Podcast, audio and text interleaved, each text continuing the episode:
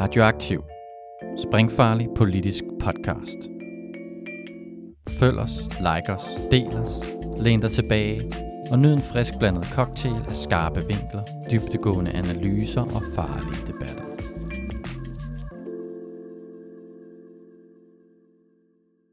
Velkommen til Sange om mere værdi, Radioaktivs økonomi podcast. Jeg er jeres vært, Lasse Skovlindsted. Og i dag så skal vi snakke om økonomer. Økonomer har en ret central rolle i den politiske debat. Det kan vi mærke, når vi snakker om begreber såsom arbejdsudbud og statsfinansernes holdbarhed og råderummet. Og det skal vi prøve at forstå, hvorfor økonomer har fået sådan en central rolle. Og derfor har jeg inviteret Ludvig Goldsmith Pedersen i studiet. Velkommen til. Tak.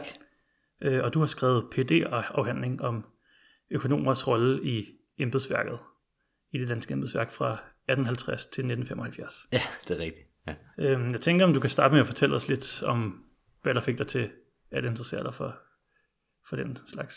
ja, altså det var jo meget øhm, finanskrisen, som jeg efterhånden er gammel nok, skal man nok sige, til at have oplevet. Øhm, hvor at der var den her sådan ret sådan brede, øh, synes jeg, øh, i de kreds, jeg kom i, i hvert fald forundring over, hvordan at det politiske mulighedsrum, som øh, vi havde at diskutere, øh, blev ligesom indsnævret helt vildt voldsomt i, øh, i, i, i en årrække på ganske kort tid, og at der var enormt mange rigtig upopulære og meget kontraintuitive politiske tiltag, som på en eller anden måde blev fremlagt som om, at det var noget, der øh, men hvis nødvendighed øh, skulle ske for, at øh, øh, samfundet ikke skulle øh, kulsejle fuldstændig. Og det var også derfor, man ligesom fik det her begreb om nødvendighedspolitik.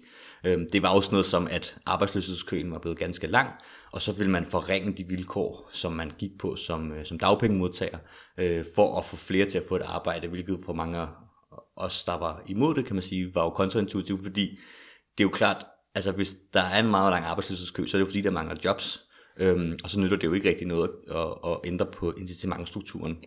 Det var den ene del af det. Den anden del var jo international, fordi man i Europa øh, fik, man kan sige, sådan, hævet tæppet væk under demokratiet øh, for mange af de sydeuropæiske lande, som blev fanget i nogle rigtig høje øh, renter, øh, med nogle rigtig høje renter på deres statsobligationer.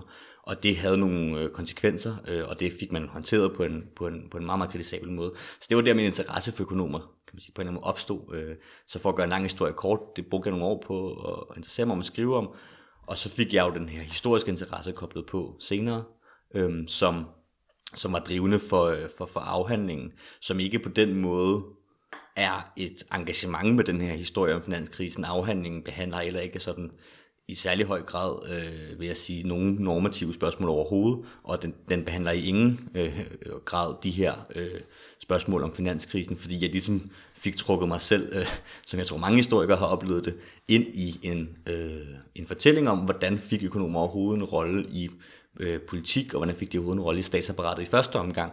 Og det var den historie, jeg havde en interesse i at skrive, øh, så det var det, afhandlingen kom til at handle om, frem for de her mere sådan, nutidige politiske spørgsmål. Fedt. Jeg tænker, at vi kan starte fra begyndelsen så. Øh, du, du beskriver i din afhandling, at økonomer fik en rolle, fordi de kunne hjælpe til at opbygge statistisk kapacitet. Kan du fortælle lidt om det? Ja, altså det er sådan kong, en, en af kongstankerne, kan man sige, afhandling, det er jo det her med, øh, kan man sige, hele den infrastruktur, som er med til at skabe den viden og de øh, tal, som det jo oftest er, at vi ligesom baserer vores øh, politiske økonomiske beslutninger på, som vi baserer rigtig meget af den diskussion, der er i offentligheden om politik på. Og det opstår jo rigtig meget i øh, Første Verdenskrig, øh, er mit argument, eller det er i hvert fald der, vi første gang ser statistikere træde ind på øh, sådan scenen, træde ind i midten af magtens rum. Og det gør de jo i enorm høj grad på grund af, at Første Verdenskrig er den her meget sådan omkalfatrende oplevelse. Det er den første totalkrig. Øh, Europa blev kastet ud det her mareridt af en øh, ødelæggelse, som for staten, kan man sige, stiller en masse nye udfordringer. Selvom Danmark var neutral, så så er der en masse spørgsmål, som man stiller sig selv inde i staten, som man måske ikke havde stillet med helt så meget øh, nødvendighed før, kan man sige. Der har ikke været så meget øh, grund til ligesom at spørge sådan, for eksempel om, jamen, hvor meget korn har vi i landet lige nu? Øh, hvor meget korn plejer vi at bruge på et år? Er der nok tilbage? Øh, hvis vi rationerer, hvor meget skal vi så rationere? Øh, hvordan laver man overhovedet rationering? Hvordan sørger man for, at kornlærerne ikke bliver, bliver brugt op i løbet af vinteren fra sådan et centralt hold? Og mange af de spørgsmål, kan man sige, dem hiver man Øh, der hiver man ligesom statistikere ind til at hjælpe med at besvare nogle af de her øh, øh, sådan spørgsmål, som man, man kan besvare ved at sende surveys ud, altså hvor meget korn har vi, eller øh, hvad hedder det, hvad er arbejdsløsheden lige nu, hvad er prisstigningerne i samfundet, men man hiver dem faktisk også ind til at løse øh, opgaverne administrativt, så det er jo også der, man ser de første økonomer gå ind og få den her, man kan sige, rolle i embedsværket, som dem, der faktisk administrerer de her løsninger, øh, som man finder på, for eksempel rationeringskortene, som øh, for nogen grad bliver, bliver, øh, bliver ind- og udleveret af det statistiske departement, som er forløberen til det, vi kalder Danmarks Statistik i dag. Så det er meget der i Første Verdenskrig, vi ligesom ser, øh, ser, ser, det, ser det store, øh, store, hvad hedder det, den store øh, første udvikling øh, i min afhandling argumenterer jeg for. Men i det hele taget, så, så kan man sige, at den lange historie, jeg fortæller, er jo fra økonomistudiet blev oprettet øh, nogenlunde sammen med grundloven og ministeriesystemet der i midten af 1800-tallet. Og så kan man sige, så løber afhandlingen jo, øh, følger en udvikling hele vejen frem til de første sådan regnemodeller, som vi kalder dem. Øh, de regnemodeller, som øh, nogen måske kender, det, det er jo blandt andet Adam, som den hedder. Den, øh, man har en finansminister. Den er ved at blive pensioneret nu, ved udskiftet her i hvert, hvert øjeblik, men, men det er særligt, øh, det, det er særligt sådan første verdenskrig og mellemkrigstiden, jeg, jeg har interesseret mig for. Ja, og man kan sige, det er jo ikke altid økonomerne, der har, der har været en af de centrale øh, fagligheder i staten du beskriver før, så var det primært jurister. Ja, det er ikke rigtigt. Altså, det er jo sådan, kan man sige, det er jo den gamle øh, embedsprofession, øh, eller hvad hedder det, embedsfaglighed, ikke? og der er nogle kampe mellem økonomerne og juristerne, som i virkeligheden lige så meget er kampe mellem juristerne og, og alle andre, fordi på det her tidspunkt, så ser man jo i samfundsfagene den her specialisering, øh, som jo gør, at der opstår mange nye, øh, mange nye discipliner. Øh, hvad hedder det? Øh, Pol, altså polit, øh, økonomi er en af dem, men der er også mange andre nye øh, fagligheder, der øh, banker på døren, kan man sige. Det er også ingeniører, det er øh, biologer, det er folk, der ligesom kommer og siger, at vi har også krav på at deltage i den politiske proces på forskellige måder. Men der er det jo særligt økonomerne, som, som får en, en rolle, eller som er i stand til ligesom at give sig selv en rolle i det her system jo meget ved at lave den her, kan man sige, øh, viden, det er at lave den her øh, produktion af statistik og tal, øh, som gør dem i stand til ligesom, at besvare nogle politiske spørgsmål, men jo også træde i scenen som dem, der på en eller anden måde rammesætter øh, den politiske udfordring, landet står overfor. Øh, hvordan spiller al den her statistiske produktion sammen med, med politik og politiske dagsordner? Det er jo det, altså det er jo et svært spørgsmål. Det er noget, det jeg virkelig prøver at, hvad hedder det, sådan, søge efter og, og udlede, og, og det prøver at følge som en rød tråd i afhandlingen også jo. Og det er et meget svært spørgsmål, altså ofte når jeg sidder i, i, øhm, i formater som det her, så er det jo sådan et spørgsmål om, hvad for en magt har økonomer, øhm, og det kan vi også godt komme tilbage til selvfølgelig. Øh, men det korte svar er jo, at det som de gør, eller den funktion statistikere får, det er jo, at de bliver rammesættende for den sådan, økonomiske dagsorden først og fremmest.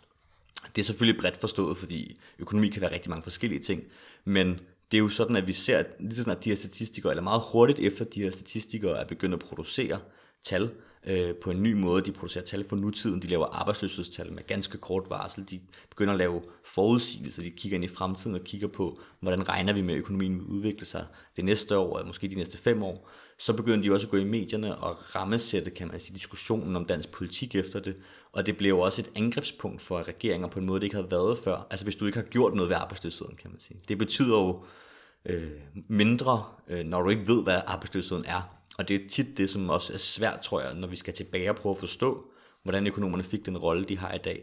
Så kræver det, at vi på en eller anden måde øh, prøver at glemme det der med, hvor, nat, altså, hvor naturligt det er. Det er meget naturligt for os at tænke, jamen selvfølgelig ved man, hvad arbejdsløsheden er, eller man ved i hvert fald nogenlunde, hvad den er. Selvfølgelig ved man nogenlunde, hvad inflationen er.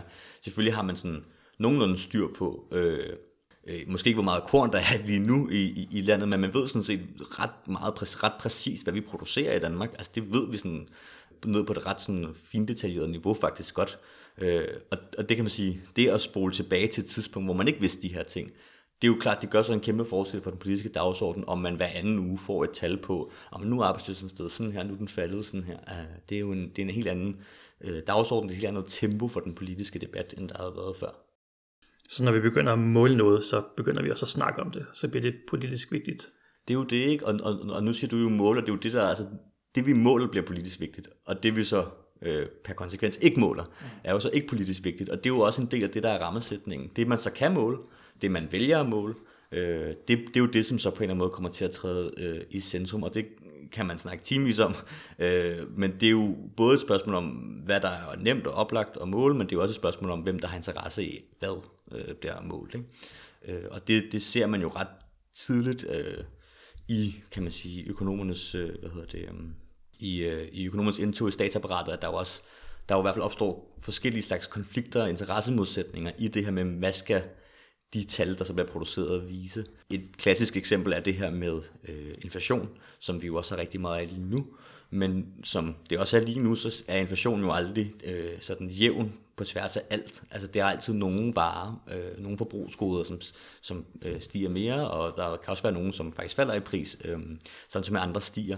Og det vil jo betyde, fordi vi ikke ligesom forbruger det samme alle sammen, at for nogen, så er inflationen, den oplevede inflation som forbruger, er, er for nogen højere, end den er for andre. Øhm, og, og den interessekonflikt, der er i det, det, det er særligt øh, hvad hedder det, øh, noget, der kommer frem omkring de første inflationstal øh, i starten af 1920'erne. Nu skal jeg stoppe mig, hvis jeg bliver for teknisk, ikke? Men, men det er, at, at man laver sådan de første inflationstal på baggrund af en arbejderklassefamilie. Fordi man ligesom har været ude og undersøge, jamen hvad, hvad er hvad hedder det, forbrugsmønstret øh, hos arbejderklassen, hvad køber de ind, man har givet troværdige arbejderklassefamilier, det er en, også en dårlig måde at indsamle samples på, men det var den måde, man synes, det var bedst gjort.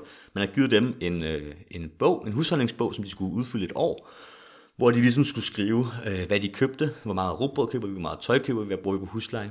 Og det tog man så som udgangspunkt for at beregne øh, hvad hedder det, inflationen, når man vægtede de forskellige øh, goders øh, prisstigninger.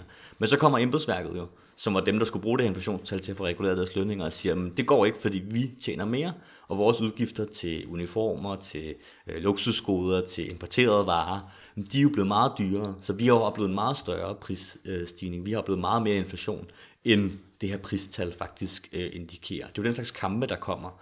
Øh, så man kan sige på den måde, øh, så på trods af, at de her tal bliver ofte introduceret, det skulle jeg måske starte med at sige, inflationstallet bliver introduceret som et forsøg på ligesom at afpolitisere lønkampen i statsapparatet. Man prøvede ligesom at, at, at skabe en teknisk rationel løsning, som skulle sørge for, at man ikke længere skulle slås med øh, embedsmændene omkring, hvad de skulle have i løn. Man prøvede ligesom at sådan, øh, øh, hvad hedder det, finde øh, et smart fix på det, men, men det lykkes jo ikke, og det er det, der også ofte bliver historien om de her, øh, de her tal. De lover en teknisk løsning, de lover en afpolitisering af et betændt spørgsmål med interessemodsætninger. Men i virkeligheden, så ender det bare med at forskubbe interessemodsætningen, forskubbe, øh, hvad kan man sige, kampen til at blive øh, et spørgsmål om tallets præmis, så i stedet for, kan man sige, den direkte, øh, den direkte konflikt, som så ligger der i, øh, i det her tilfælde lønspørgsmålet. Ikke? Ja, så der er en masse politik i, hvordan vi måler øh, eksempelvis med inflation, hvordan vi vægter forskellige priser af, i forhold til hvem der forbruger hvad, øh, øh, og, og hvad vi ikke måler lige så meget. Ja, ikke mening. Øh, og det stiller jo økonomerne i en, en position, hvor de både skal prøve at fremstå objektive og, og, og faglige og partineutrale, men så samtidig skal de også reagere på nogle politiske strømninger og krav fra omverdenen og sådan noget. Mm. Hvordan kan de ligesom hvordan skaber de en, en forståelse af deres objektivitet? Ja, det er, jo, altså, det er også et svært spørgsmål, og jeg skal være, altså, jeg siger, det er noget af det, som jeg har løst meget dårligt. Den diskussion har jeg løst meget dårligt i afhandlingen, selvom det nok er det, jeg bruger mest tid på. på en, eller ikke, det er i hvert fald det længste kapitel i afhandlingen, helt klart. Øh, og du har jo læst den, så, så det ved du. Ja. Øhm, men det er en meget svær det er en meget, meget svær øh, diskussion, fordi der findes utrolig mange forskellige betydninger af det her øh, umiddelbart simple ord objektivitet. Øhm, og det er sådan noget, som øh, sådan nogle videnskabshistorikere som mig kan, kan, kan gå helt i spåne over, øh, og det er måske også lidt det, der er problemet. Vi interesserer os øh, for meget for det. Men sådan lidt kort kan man sige, det som jeg, den, den måde, jeg tror, det er bedst at beskrive det på, øh, og som også er en, er, er en pointe, der har relevans i dag, det er, at oftest, når vi snakker om objektivitet i forbindelse med økonomi, i forbindelse med statsapparatet, i forbindelse med de fleste samfundsvidenskaber, så har vi to forskellige forståelser, som er inkompatible. De kan ikke rigtig leve sammen, men de bliver brugt synonymt, og det er meget det, der skaber de gnidninger. På den ene side, så har man en forståelse af objektivitet som hvad kan man sige, det vi kalder, det vi kan kalde for værdineutralitet. Det er sådan, som man ofte snakker om objektivitet inde på universiteterne i faglige sammenhæng, i forskningssammenhæng. Man må gerne nå frem til noget, der er øh, i favør for en værdi, et værdisæt øh, frem for et andet. Man kan godt lave en økonomisk analyse, øh, som er, øh, kan man sige, øh, som viser, at et politisk parti, eller en bestemt ideologi, eller et bestemt menneskesyn, øh, er mest effektivt, eller er mest efficient, eller er det, er det bedste sådan set. Man kan godt, man kan godt introducere normative konklusioner på, øh, på faglige studier, men det kan man kun, hvis man starter ud fra et udgangspunkt, som er værdineutralt. Du kan ikke starte med at sige, og nu laver vi så en øh, undersøgelse, som øh, sådan på forhånd antager, at den her værdi er den rigtige. Og det er sådan en klassisk øh, weberiansk forståelse af objektivitet. Men på den anden side, så har vi øh, en, ob- en objektivitetsforståelse, eller et, et, en definition af objektivitet, som er den, der ligesom er fremherskende i embedsværket, øh, som har været embedsværkets sådan historiske måde at forklare deres egen neutralitet på, efter man begyndte at forstå sig selv som, som neutral i embedsværket. Og det er den her forståelse af objektivitet som værdifrihed, at embedsværket er, er objektivt, fordi at det ikke på noget tidspunkt, kan man sige, gør andet end at lade sig være en forlængelse af de til enhver tid øh, regerende politiske værdier, der ligesom øh, er styrende. Og det er jo, øh, det måske, lyder måske som en sådan lidt øh, øh, lille eller sådan, øh, hvad hedder det, hårsplittende øh, forskel, det her med, at objektivitet både kan betyde værdineutralitet og øh, værdifrihed, men jeg tror, det er ret det er ret centralt for at forstå, hvorfor der nogle gange går så meget hårdknude i debatterne, for eksempel omkring Finansministeriet, når de går ud og siger, at vi er jo objektive og står bare på saglighedens præmisser, og øh, hvad hedder det, øh, er sådan set, øh, med det kan man sige, prøve at sige, at vi følger jo øh, fagvidenskaben, vi er øh, værdineutrale. Men det, som de jo også er samtidig, det er, at de opererer jo også som et embedsværk, de opererer jo også som den forlængede arm. Øh, de skal jo også være politisk betjenende over for den til enhver tid siddende regering.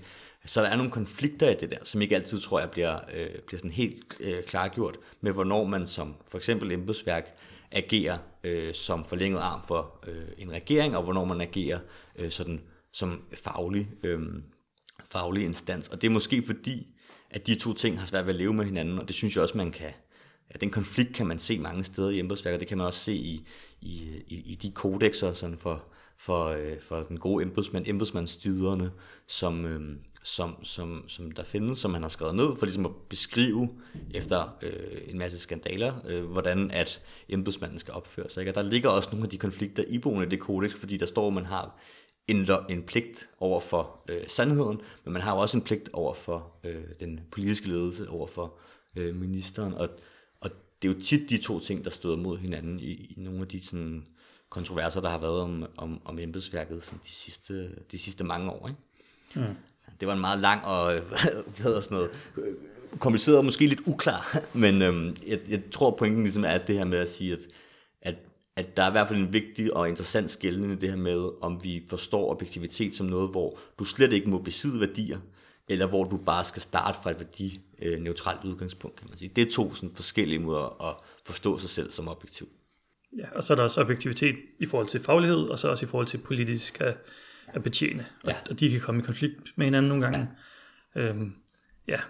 eksempelvis så lige nu så snakker vi meget om stor bededag, og så er der nogle økonomer, der øh, dem uden for Finansministeriet, der siger, at det kan måske ikke betale sig, og så dem i Finansministeriet, der bakker op om regeringen, siger, at det kan godt betale sig. Der kan muligvis være noget med, at der er nogen, der, der skal være lidt mere lojale over for deres politiske ledelse. Altså, det, det er jo svært at sige, ikke, fordi det, men, øh, men der, der, det er i hvert fald, at men man skal jo på en eller anden måde mm. betjene sin minister, mm. medmindre det er i strid med loven. Mm. Men de skal jo også sige sandheden, altså, og det er jo det, der er så svært, fordi man kan sige, at den sandhedspligt, der ligger i embedsværket, den tager på en eller anden måde udgangspunkt i, at der er et eksakt svar på nogle af de her ting. Ikke? Øhm, nu skal jeg sige, tror jeg, var, bare for varedeklarationens skyld, at, at efter jeg afleverede min Ph.D. og forsvarede den, øh, så er jeg jo blevet ansat øh, hos Enhedslisten på Christiansborg og arbejder for dem nu, så, så det er bare vigtigt for mig lige at sige, lige snart vi går ind i nogle mere sådan nutidige politiske spørgsmål, bare for at folk er med på, øh, hvem jeg er, eller, eller hvor jeg ligesom arbejder Klart. til daglig i hvert fald. Øhm, men jeg tror, det som jo, er, det, som jo har været klart på den her store bødedagsberegning, som, som, som der har ligget, det er jo, at, at der jo, for det første så mangler der jo empiri, siges det, øh, for effekten af at fjerne øh, store bødedag. Og det peger jo, og det er jo så det, der gør, at nogle økonomer går ud og siger, altså princippet plejer at være, hvis der ikke er empiri øh, for en effekt, jamen så kan vi ikke regne på den, så må vi, så må vi antage øh, en, øh, en, en nul-effekt. Og det er jo det, som der er alle mulige bud på, følger man faktisk det princip. Så er der mange, der siger, at det gør man ikke, for der er jo faktisk alle mulige ting, vi antager uden godt empirisk grundlag, og, øh, og, og, og så er der andre, der siger, at det er der ikke. Men, men, men, men princippet er nu engang, det kan man sige, som, som mange er enige om, at, at hvis der ikke er empirisk belæg for det, jamen så kan vi ikke regne med det.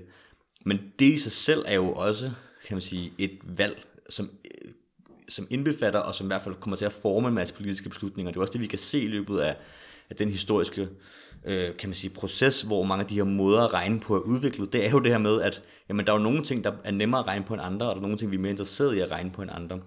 Den klassiske pointe er jo det her med omsorgsarbejde, øh, men det kan jo sådan set ikke det er sådan set ikke kun at arbejde i, i hjemmet, det er jo også rigtig meget det, der sker i velfærdsstaten, som er utroligt svært at sætte en værdi på. Øhm, og det er, altså det er jo sundhedspleje og børnepasning for eksempel, som er meget, meget svært at sige, hvad er 10 minutter længere tid hos patienten for sygeplejersken egentlig værd sådan samfundsøkonomisk betragtet. Det er måske sværere at sætte en pris på end øh, hvad hedder det, hvis vi nu øh, eksporterer øh, 10 af de her, øh, øh hvad hedder det, vingmøllevinder, ving, vindmøllevinger, svært ord, øh, mere, jamen hvad giver det så i statskassen? Det er lidt nemmere at, at, at, at regne på, ikke? og det samme er jo med naturen, øh, som man kan sige, den er man så i gang med at værdisætte nu, ikke? I, i, i de nye regnemodeller, der kommer.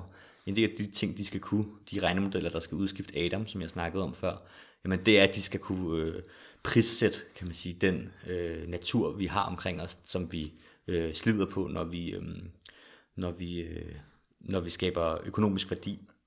Og det er jo kontraintuitivt for mange at sætte en pris på øh, en art, øh, eller sætte en pris på biodiversitet. Øhm, men det er ligesom for at prøve at få det ind i det maskinrum, og det man jo tit skal spørge sig om, det er, jamen, altså, hvad, hvad er det ligesom, for det første, altså, er det, er det overhovedet muligt at prisse det her på en meningsfuld måde, og for det andet, er problemet måske i højere grad, at vi ikke tager et politisk ansvar for for eksempel biodiversitet og natur, end at vi ikke har eksakte tal for det, fordi det får vi måske ikke. Nå, det var en lang ekskurs, men det, var, det startede ligesom for det her med, at, at, at, at konflikten omkring Store Bødedag har meget handlet om, hvorvidt der er empiri for at, at, at, at sige, at der er en, øh, er, en, øh, er en effekt eller ej. Ikke? Og der tror jeg, ja, vi må, vi må se, hvor, hvor, hvor den situation ender. Men det er jo klart, grunden til, at, at økonomer fra Cepos ud til, øh, hvad hedder det, også i enhedslisten har været kritiske øh, over for det her, er jo blandt andet fordi, at man med rimelighed kan antage, at folk jo øh, på sigt øh, måske vil forhandle fridagen hjem igen, og så bliver spørgsmålet jo, hvis de gerne vil have det arbejdsudbud, hvor skal det så komme fra? Skal de så ligesom, fortsætter vi så med at afskaffe fridage med lov, øh, med jævne mellemrum, eller betyder det bare i virkeligheden, at det her det er en indfasningsperiode, og så kommer der en, en højere pensionsalder, eller dårligere, lavere ydelser, eller øh, kortere uddannelser i den anden ende. Øhm. Ja, så man kan sige, økonomisk objektivitet er omdiskuteret i dag. Det var den også før i tiden, i, i den historiske periode, du kigger på.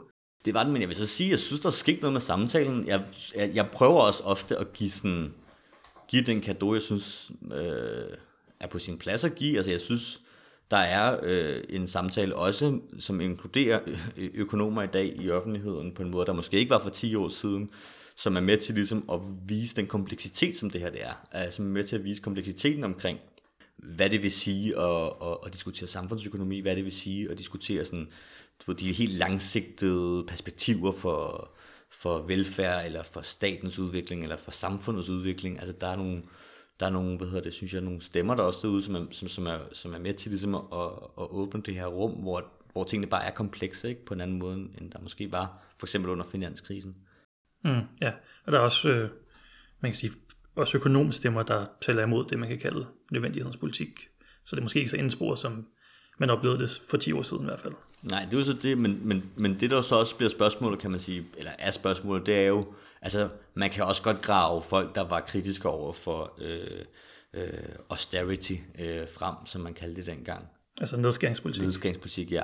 Øhm, men det er klart, det som på en eller anden måde, tror jeg er det interessante spørgsmål, det er, hvad er det for en dynamik, der opstår imellem magthavere og eksperter, som gør, at man indsnæver handlingsrummet, øh, eller at handlingsrummet blev oplevet som indsnævret i nogle bestemte perioder af historien. For jeg tror ikke, altså grunden, altså man kan sige, svaret er ikke alene, at der er nogle økonomer, som har så høj en status i samfundet, at de kan gå ud og ligesom tvinge politikerne ind på en meget snæver spillebane. Øh, det tror jeg er en for simpel måde at gå til det på. Jeg tror, man skal kigge på, hvad er det også for nogle grunde, som politikerne, særligt de politikere, der sidder på regeringsmagten, kan have til at dække sig ind bag øh, forskellige eksperters autoritet til ligesom at, og, øh, komme lidt i flyverskjul måske, for de beslutninger, de sådan set selv øh, har truffet, og de prioriteter, de selv har lavet med, øh, med åbne øjne, må man formode. Øhm, en af de ting, du nævner, som har gjort, at økonomerne har en så central rolle i dag, det er også, at, at de gjorde ikke bare økonomien noget, man kunne måle, de gjorde den også til noget, man kunne styre. Kan du fortælle lidt om, hvordan var den proces? Ja, altså det er jo, øh, for nu så var vi jo tilbage ind i sådan afhandlingens øh, kronologi, ikke? Øhm, hvor at man kan sige, det der jo sker, det er, at øh, man jo, som jeg fik forklaret sådan lidt øh, halvhjertet før, at man jo starter med at rette øh, blikket mod nutiden og prøve, prøve ligesom at følge med i den løbende udvikling af sådan noget som arbejdsløshed og inflation. Men ret hurtigt begynder man også at interessere sig for at prøve at forudsige, hvor er inflationen på vej hen, hvor er arbejdsløsheden på vej hen. Og det gør man selvfølgelig, fordi man på det her tidspunkt, hvor man begynder at lave den her statistik, så får man også nogle, nogle nye, øh, Øh, sådan på et mere teoretisk niveau, nogle, nogle nye idéer til, hvad kan man overhovedet gøre som stat i forhold til at styre samfundsøkonomien. Og det er jo særligt det her øh, med øh, arbejdsløsheden, som øh, i, øh, i 1930'erne bliver sådan et stort, øh, kan man sige sådan, øh, stort sådan, nærmest epidemiagtigt problem, der spreder sig ud over hele, øh, øh, i hvert fald den vestlige halvkugle, som øh, hvad hedder det, øh, en produkt af den store depression, der starter i USA og, og kommer til Europa, hvor at arbejdsløsheden bliver meget, meget høj, men også hvor at arbejdsløsheden bliver noget, som man føler et politisk ansvar for på en måde, som man ikke måske har følt før under tidligere øh, depressioner og lavkonjunkturer.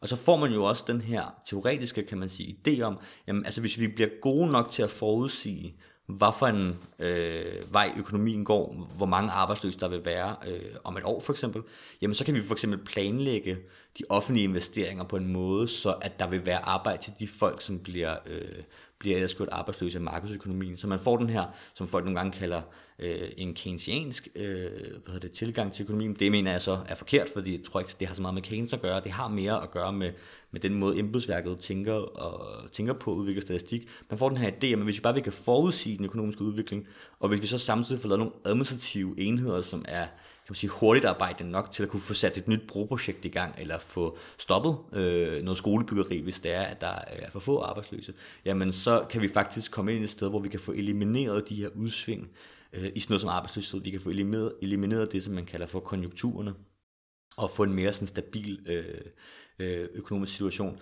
Og det kan man sige, det er jo så, den idé opstår ret øh, meget der i slutningen af 20'erne, starten af 30'erne, og så går der jo Altså, så går der jo, øh, jeg vil ikke nærmest sige frem til i dag, men altså, så, så går der jo i hvert fald frem til altså 1970'erne, den, til, den, til den store sådan, økonomiske krise i 1970'erne, hvor man bliver ved med at prøve, og man bliver ved med at tro, at, at du ved, vi står på tærsklen til at kunne eliminere konjunkturerne. Sådan, vi skal bare lige have nogle lidt bedre øh, statistikker, nogle lidt bedre regnemaskiner. Vi skal bare være lidt bedre til at planlægge den, den, de offentlige udgifter, eller øh, hvad hedder det, vi skal have lidt flere... Øh, vi skal have indrettet systemet på lidt anden måde, og det lykkes man jo aldrig rigtig med, øh, selvom man selvfølgelig får lavet en masse systemer undervejs, som afhjælper, altså fordi man for eksempel får oprettet ydelsessystemer, som gør, at øh, hvad kan man sige, de økonomiske aktiviteter i samfundet øh, balancerer sig øh, øh, hvad hedder det, til dels øh, lidt mere øh, af sig selv, ikke? de automatiske stabilisatorer, som man kalder det, mm.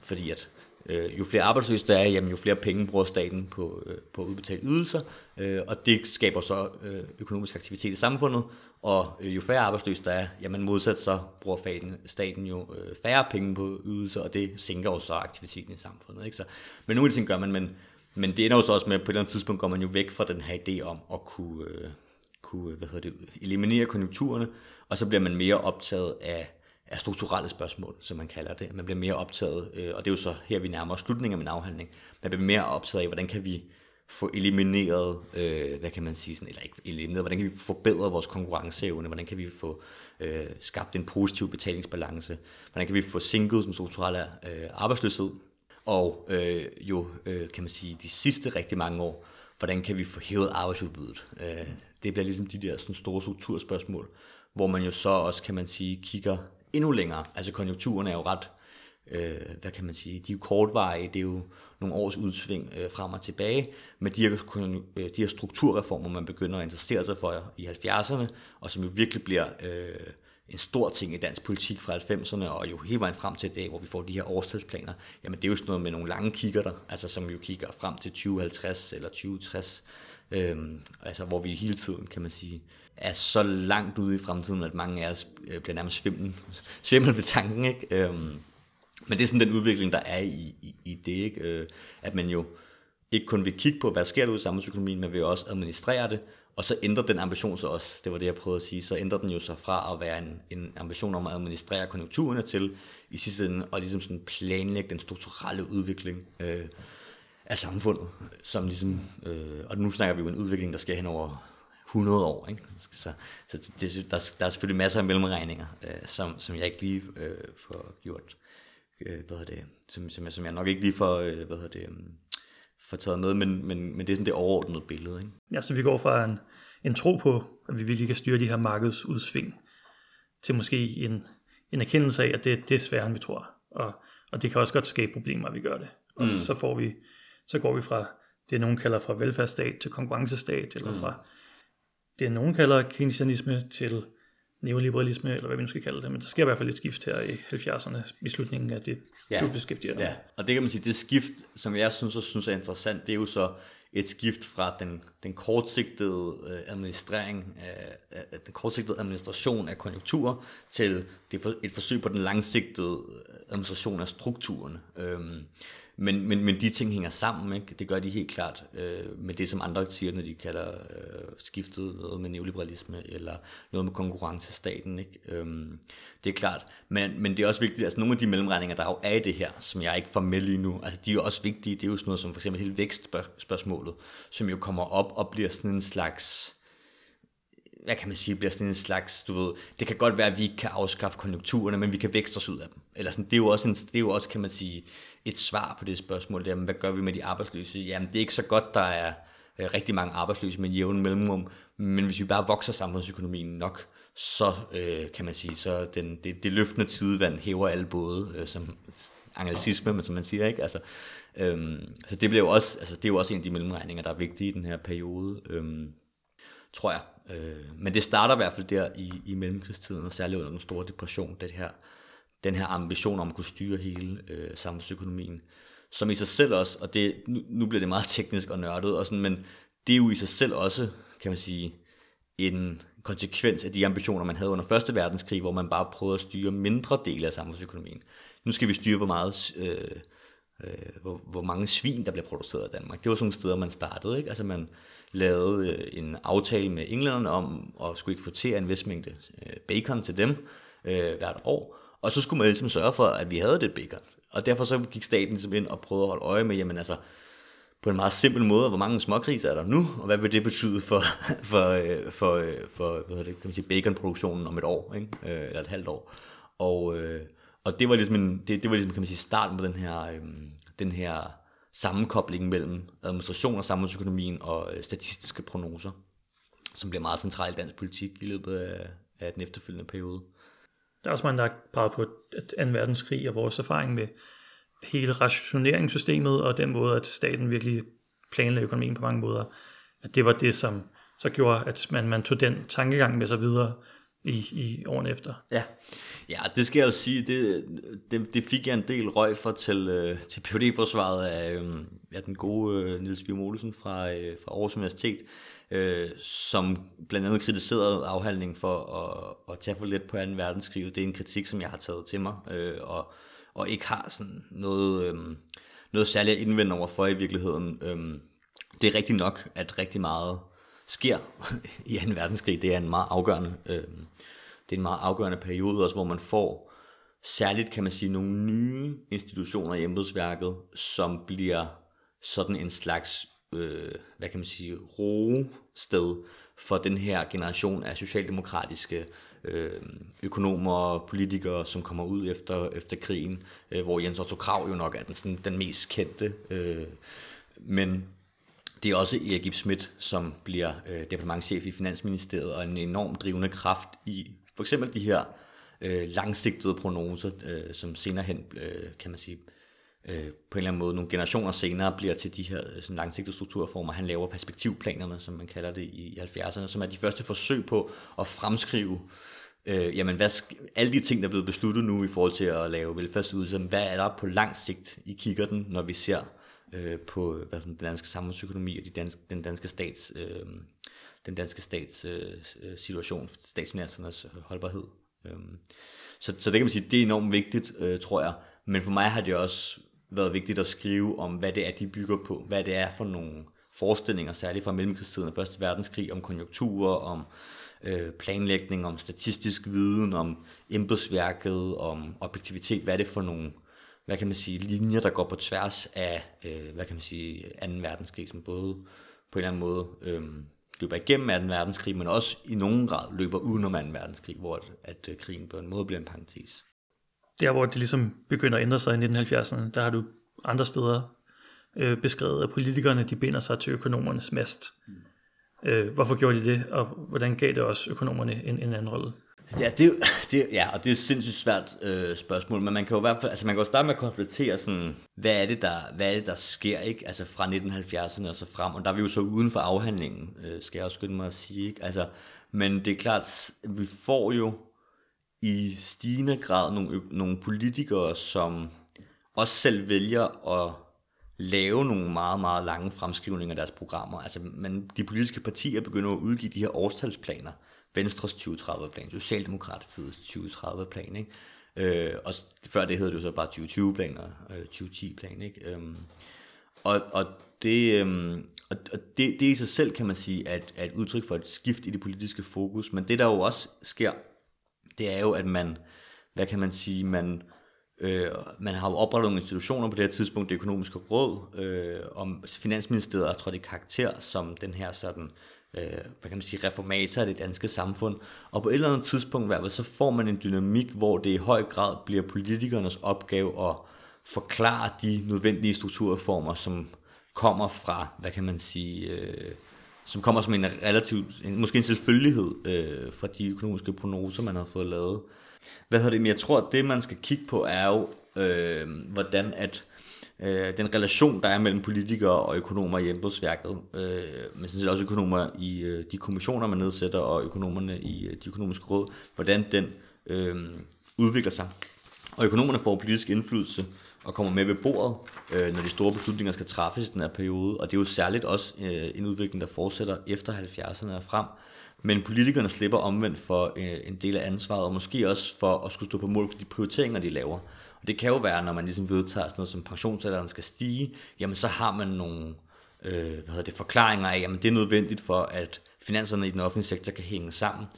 Og det for mig at se, øh, synes jeg jo synes set helt, det er jo sådan set en helt færre holdning at have, at det er sådan, man skal finde pengene. Altså, men det der jo er sagen, det er, at det er en prioritet, at lade pensionsalderen stige frem for øh, at skaffe, hvad kan man sige, indtægterne øh, et andet sted. Der vil altid være alternativer, og det kan jo være at sænke de offentlige udgifter ved at øh, have nogle færre hospitaler og skoler, eller det kan være at hæve skatterne for, øh, for øh, hvad hedder det, øh, for folk, der går på arbejde, eller hæve skatterne for virksomhederne, eller hæve skatterne for formuer. Der er mange former for beskatning. Det kan også være afgifter øh, på forbrugsgoder. Altså der er jo altid, kan man sige, det er jo det hele, det er jo det al politik handler om i meget høj grad, det er jo, øh, hvem der får hvad, og hvordan vi betaler for det. Øh, og den proces, kan man sige, bliver på nogle gange i den her periode sløret af, øh, af den måde, man får fremstillet øh, økonomiske øh, prognoser og, og, og løsninger på. Så man kan sige, når politikerne binder sig til økonomernes mast, så er det også for at, at øh, give dem skylden for nogle af de politiske beslutninger, eller, eller skulle måske frelægge sig selv noget ansvar og sige, det her det er en økonomisk nødvendighed, eller det er, det, det er økonomerne, der siger, at vi skal gøre det, så kan man ligesom afpolitisere øh, nogle af de upopulære beslutninger, som der måske var øh, om at skære ned på velfærdsstaten frem for at udvide den. Ja, det, det, det kan man måske sige, altså det er, jo, det, er jo, det er jo ekstremt svært, ikke? for det er jo også, i et niveau er det jo sådan noget motivforskning, ikke? Og, og, og det er jo også svært at sige, hvad, hvad, hvorfor gjorde øh, Bjarne Korydon det, han gjorde, da han var finansminister, hvorfor gjorde Claus Hjort Frederiksen det, han gjorde, da han var finansminister. Øh, der er forskellige vidneudsagn, der er forskellige måder at gå til det på. Der er jo kilder øh, til højre og venstre, der er også folk, der har skrevet, øh, hvad kan man sige, om emnet på baggrund af, af sådan kvalitative interviewer og, og, og den slags øh, øh kilder, empiri. Men jeg tror da ikke, man kan sige, man strækker den for langt ved at sige, at jamen, det, det er jo en, en, en, en del af den indflydelse, som økonomerne får i løbet af, af, af den periode, der er gået de sidste 20-30 år, jamen den beror på at kunne ligesom lade nogle ting stå som mejslet i sten, og, og, og, og lade nogle ting stå som nødvendigt, øh, og ligesom skabe noget ro på den måde i, øh, i det politiske landskab, når der, når der bliver taget øh, upopulære øh, beslutninger.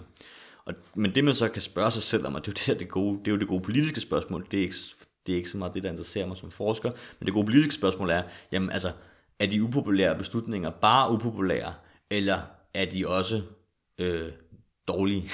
er det, altså, fordi du, der er jo ikke noget, der er jo sådan ikke noget odiøst i at, at, at, at tage upo, altså, upopulære beslutninger, hvis de så faktisk var nødvendige. Øh, hvad kan man sige, det kunne man endda fremstille som værende modigt, øh, øh, karakterfast, øh, eller nogle af de ord, som man, som man jo gerne vil bruge selv i, i, i, i de partier, som har regeringsmagten ofte.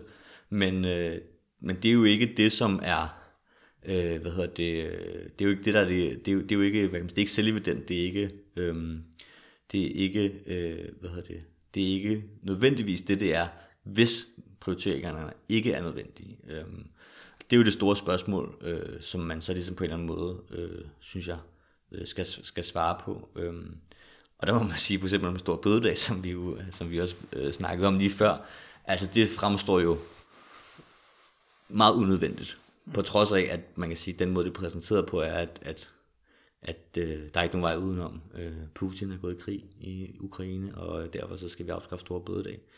Øh, og det synes jeg jo er et godt eksempel på, hvad kan man sige, at tvivlsomme arbejdsudbudseffekter bliver ophævet til at være eksakte, og de eksakte, øh, de tvivlsomme effekter, der bliver ophævet til at være eksakte, de bliver så brugt i sådan en slags øh, nødvendighedslogik, øh, over for, øh, over for øh, offentligheden, over for befolkningen. Øh, ja, og det er jo...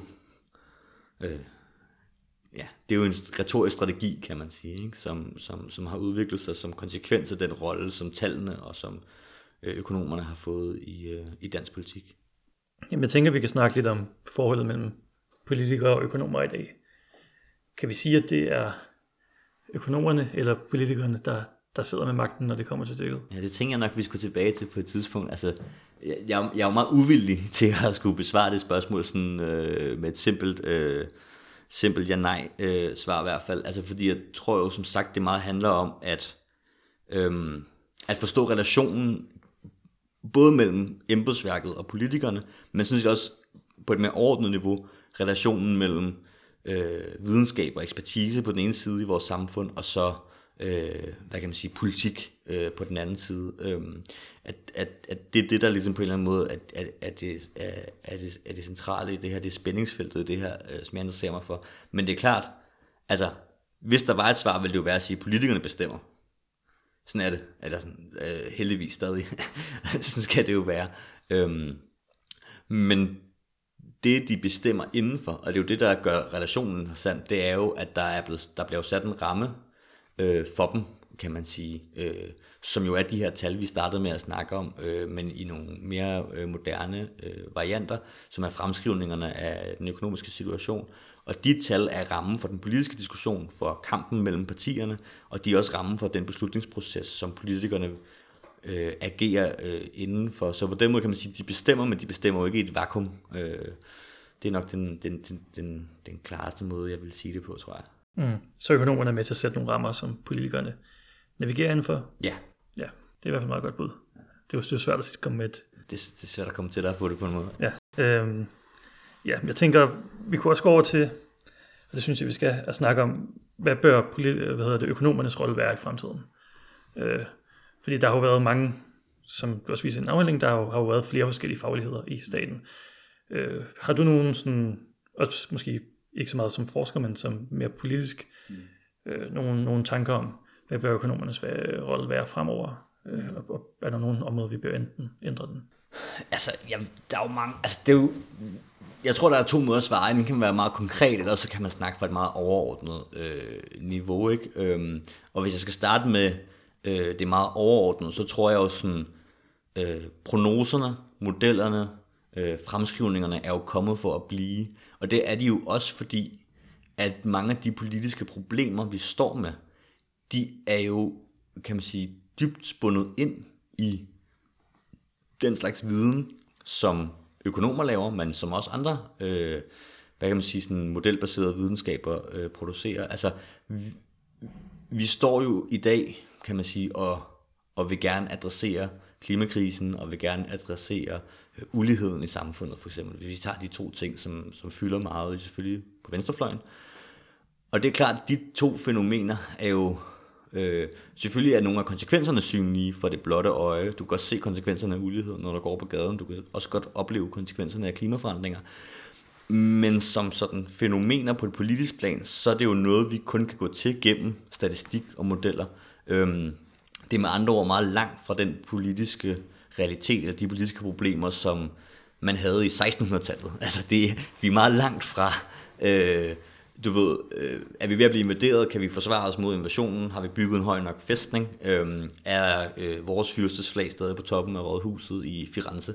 Øh, I dag er problemerne jo statistiske, øh, og derfor så øh, er statistikken jo en del af svaret. Øh, så det er jo et overordnet øh, plan, hvor man så også hurtigt skal tilføje, men, men de økonomiske modeller er jo kun en del af det, og det er måske noget af det, som jeg synes, man har fået åbnet op for, det er at sige, jamen, vi skal jo vi skal jo i hvert fald forstå, at der er mange andre fagligheder, som også har vigtige ting at sige. Også selvom det er fagligheder, der ikke traditionelt har været lige så gode til at tale magtens sprog. Det er vi for eksempel blevet bedre til, når det kommer til klimaet. Altså, alt kan ikke gøres op i, øh, hvad kan man sige, i, øh, i, øh, i den økonomiske kikkert. Vi bliver også nødt til at, at se på øh, de planetære grænser, vi har. Vi bliver nødt til at lytte til den klimavidenskab også, øh, som ligesom siger, ligesom, der er nogle begrænsninger for, hvad vi kan og ikke kan gøre, både i forhold til udledninger, men også ressourceforbrug, øh, arealforbrug. Øh.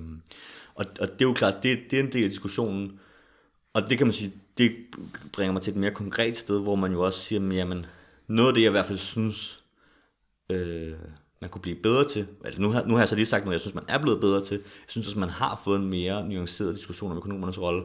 Noget af det, jeg godt kunne savne, man blev endnu bedre til på et meget konkret niveau, det var ikke at bruge økonomer som sådan en svejserkniv, der kan åbne op for alle problemstillinger af samfundet og øh, levere løsninger på reformudfordringer.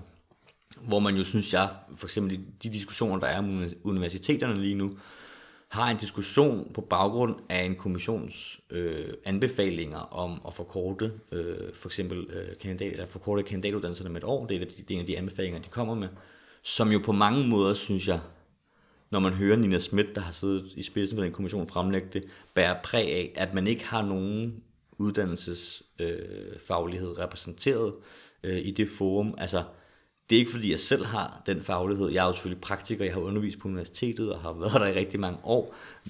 Men, men man kan godt nogle gange få den der oplevelse af, at der simpelthen godt kan mangle sådan øh, sagsrelevant øh, erfaring, og det tror jeg også, jeg har haft den øh, fornøjelse at få lov til at snakke øh, med nogle folk i embedsværket rundt omkring. Det er jo også det, man siger ude i ressortministerierne, som man kalder det, ude i fagministerierne, at det der jo er konflikten med øh, økonomerne i Finansministeriet tit, det er jo ligesom, jamen hvornår får den øh, sådan relevante fagekspertise lov til at fylde, og hvornår er det øh, hvad kan man sige, økonomfagligheden, der øh, på en eller anden måde overtrumfer, ikke? og hvad skal relationen være mellem øh, de to? Det tror jeg i hvert fald kan være et af de afgørende øh, spørgsmål. Ja, så der har måske været en, en tendens til, at hver gang man skulle løse et samfundsproblem, så var det en kommission med nogle af de samme topøkonomer, ja. øh, som skulle sidde og formulere, ja. og, og, og de havde måske også en tendens til at foreslå de samme løsninger.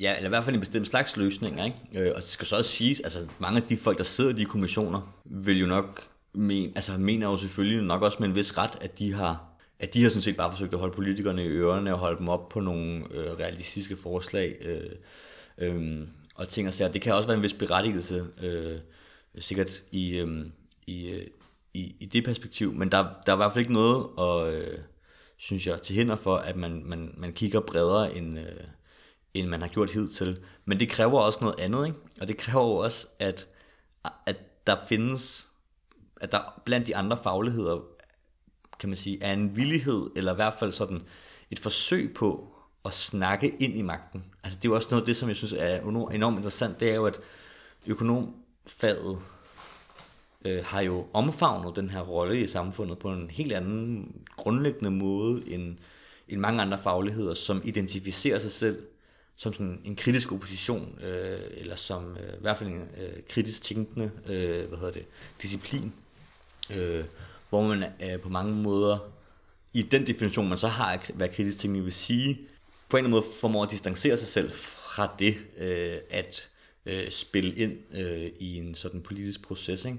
Det tror jeg for det første er uklogt øh, at gøre, men det er i hvert fald også det, der gør, at jeg tror, man kan godt være sådan lidt, jamen, hvis man sidder og skal finde løsninger på samfundets problemer, jamen så er der øh, økonomisk kan man sige, en lang, øh, århundrede lang, kan man sige, tradition for at kunne levere det, og, og disciplinen har udviklet sig efter at kunne spille ind i politiske dagsordner, kunne spille ind i politiske beslutningsrum, hvor det er bare noget helt andet for øh, antropologer, eller øh, måske også sociologer, som ikke på samme måde er, øh, ligesom, øh, hvor disciplinen ikke på samme måde har været en del af statens udvikling af, af, af magtrummet.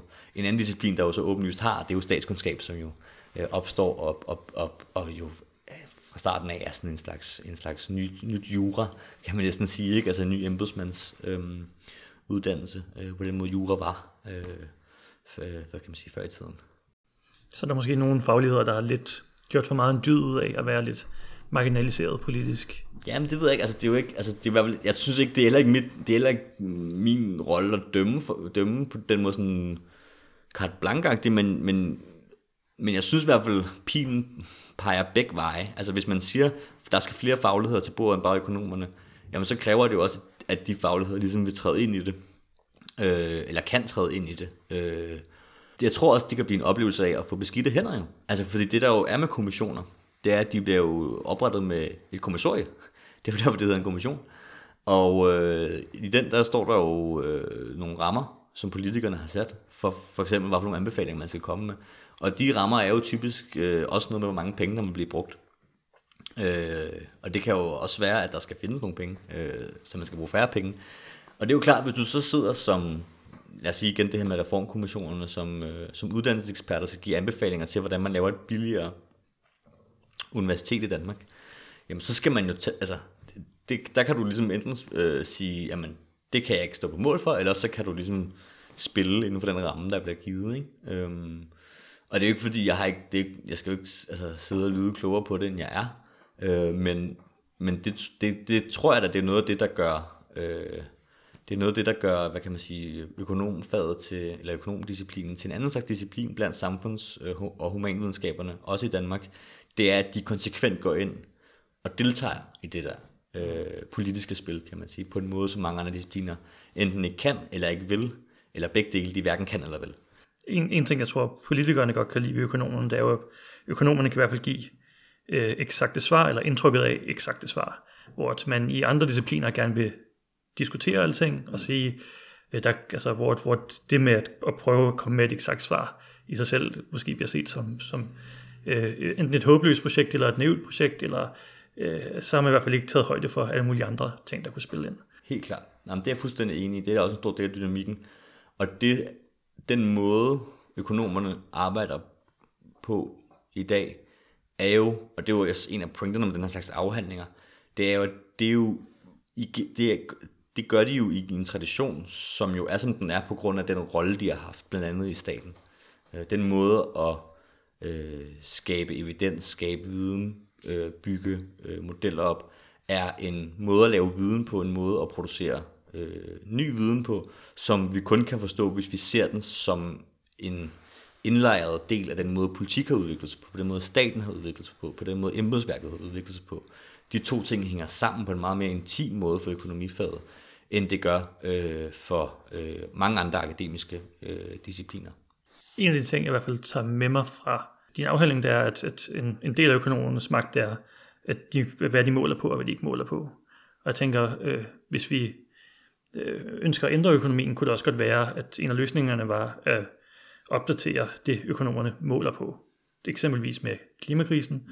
Øh, det kunne også være konsekvenserne af ulighed. Man måler på ulighed, men måske også at prøve at få øh, nogle af de øh, skadelige effekter, der kan være af, af stigende ulighed ind i regnemodellerne. Mm. Altså det er, jo, det er jo nogle svære opgaver, men mm.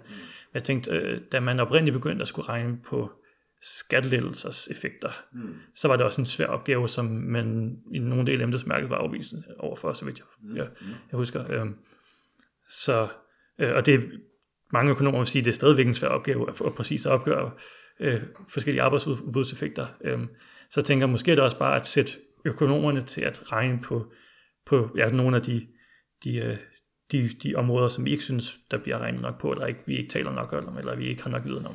Helt klart. Altså det er jo, hvad kan man sige, det er den ene, tror jeg, det er den, det, det er sådan, det er den ene position, der er i det der, som jeg også selv tit finder mig selv på. Den anden position er, du ved, øh, naturen har en øh, kvalitativ forskellig værdi, som ikke kan opgøres i penge, og, og derfor er der noget enten moralsk forkert, eller noget grundlæggende sådan, øh, umuligt i at prøve at gøre det. Øh, og det samme gælder omsorg, eller nærvær, eller øh, hvad hedder det, øh, eller klimaet. Øh, øh, så det er den ene, det er sådan den anden position, ikke? det kan der være forskellige argumenter øh, øh, for. Men jeg vil sige, det der i hvert fald, synes jeg, er den grundlæggende udfordring, øh, også fra et venstrefløjsperspektiv, hvis vi indtager den første position og siger, jamen, øh, vi skal bare have flere tal på uligheden på CO2-opgørelser, og det er jo meget den vej, det går, altså det er meget det, man prøver på, man prøver ligesom at få, jamen vi skal også have effektberegnet, hvad betyder det her for CO2'en, hvad betyder det her for uligheden, at så kan man sige, så kommer man måske, man kommer måske lidt længere, det, det kan godt være, men man, man kan også godt ende med at løbe ind i en blindgyde, fordi der, der er også, kan man sige, en, der er en strukturel øh, årsag til, at nogle ting er nemmere at regne på end, end andre. Altså, vi øh, har en markedsøkonomi, hvor at der er nogle ting, der er sat på penge, fordi de er på markedet, der bliver købt og solgt. Og de ting er nemme at regne på, altså, fordi de er ligesom værdisat af markedet. Så kan man snakke om, hvad den værdisætning er, og hvad er en pris, og hvad er værdi og sådan noget, men men det er ligesom oplagt at putte ind i en, i, en, i en regnmaskine. Og så er der rigtig mange andre ting, som vi siger, jamen det er jo faktisk måske endnu vigtigere, end det vi har på markedet. De vigtigste ting i livet er måske det, der ikke er på markedet.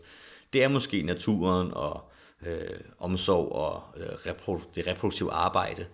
Men det er enormt svært ligesom at grundlæggende ændre på, den, øh, på det hierarki, at det, der er på markedet, fordi det er så meget nemmere at regne på, kommer til at stå mere centralt i vores øh, vurdering. Øh, øh, selv hvis vi forsøger at sætte, øh, sætte priser eller sætte værdier på, øh, på alt muligt andet. Ikke? Altså, det lyder meget abstrakt, men øh, ja, det, det, hedder det, det grundlæggende er jo ligesom, at, at det på en måde, kan man sige, hvis vi bare prøver at sætte tal på alt det, der ikke er naturlige priser på, på markedet, jamen så får vi reproduceret nogle af de skævheder, som kapitalismen øh, har skabt i første omgang. Det er det, jeg tror, jeg prøver at, øh, øh, at sige øh, på den ene side. På den anden side er modargumentet jo mod sådan den idealistiske tilgang, at vi skal ikke sætte pris på naturen. Det er jo, jamen altså, hvis du ikke sætter pris på det, så er der to muligheder. Enten så bliver det bare øh, ignoreret fuldstændig i vores... Øh, øh, i vores kigger. Det kommer slet ikke ind i kiggeren for, øh, hvad, øh, vi er, i forhold til, hvad vi er opmærksom på øh, i fremtiden. Eller også så får du faktisk bare sat en pris på det, men den bliver implicit og usynlig. Så i et eller andet, altså i de valg, du så vælger at træffe i forhold til, øh, hvor meget motorvej skal vi bygge i Danmark, eller hvor meget skal der investeres i øhm, øh, hvad hedder det, biodiversitet, jamen så sætter du en pris, øh, om du ved eller ej, på hvor meget du nu er villig til at give for øh, og bevare x antal øh, arter i Danmark, vil man sige. Så hellere få den frem i lyset. Ikke? Øh, det er jo, sådan, det er jo modargumentet mod den anden position. Ikke? Øh, så jeg tror ikke, der er en universal nøgle til det her med, øh, om vi skal måle eller ikke skal måle. Men der er en ting, som jeg tror er vigtigt, øh, lige meget hvad for en kontekst vi snakker om det her i. Og det er, at først og fremmest, så skal vi jo vi skal først og fremmest huske på, at det i sidste ende handler om politiske prioriteringer, og derfor også politiske værdier. Så det at, altså det at sige, jamen, det rigtige er at sikre os så godt vi overhovedet kan øh, imod den klimakatastrofe, som er gået i gang. Jamen, det er det vigtige. Og så kan, det, så kan vi diskutere teknikken i det, ligesom, og vi kan diskutere op og ned og løsninger, og hvordan det skal foregå.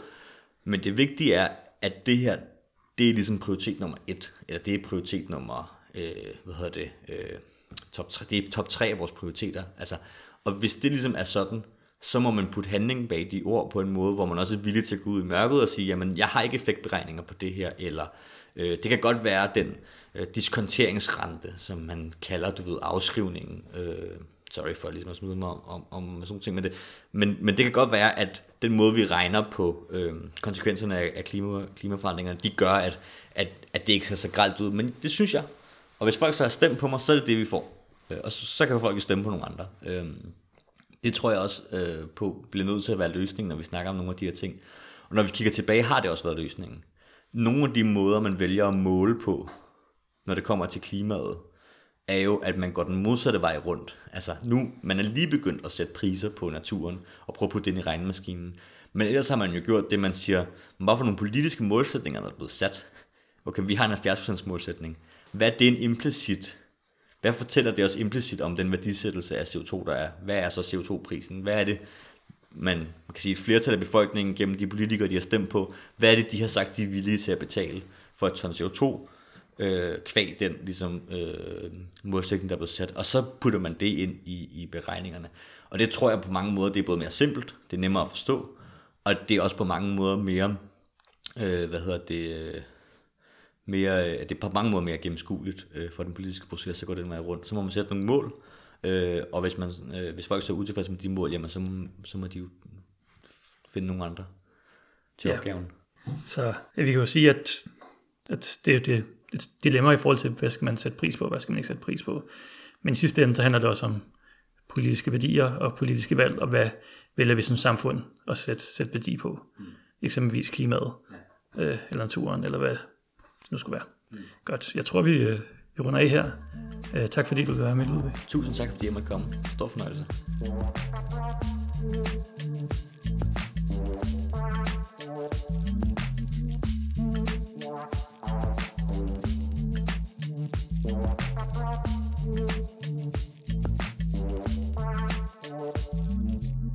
Oh ja.